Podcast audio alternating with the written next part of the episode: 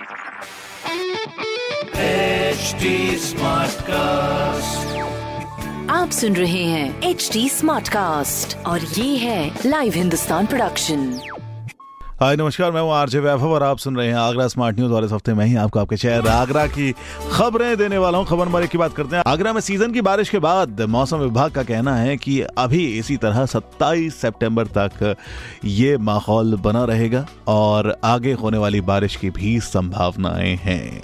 खबर नंबर दो की बात करें तो गरीब कल्याण दिवस पर 25 सितंबर को आगरा के सभी विकास खंडों में गरीब कल्याण मेला लगाया जाएगा। खबर नंबर तीन की बात करें तो कमर्शियल एलपीजी सिलेंडर यूज़ करने वालों के लिए एक अच्छी खबर यह है कि अब सिलेंडर 15 प्रतिशत अधिक ताप देगा, जिसके लिए मात्र साढ़े बाईस रुपए खर्च करने होंगे।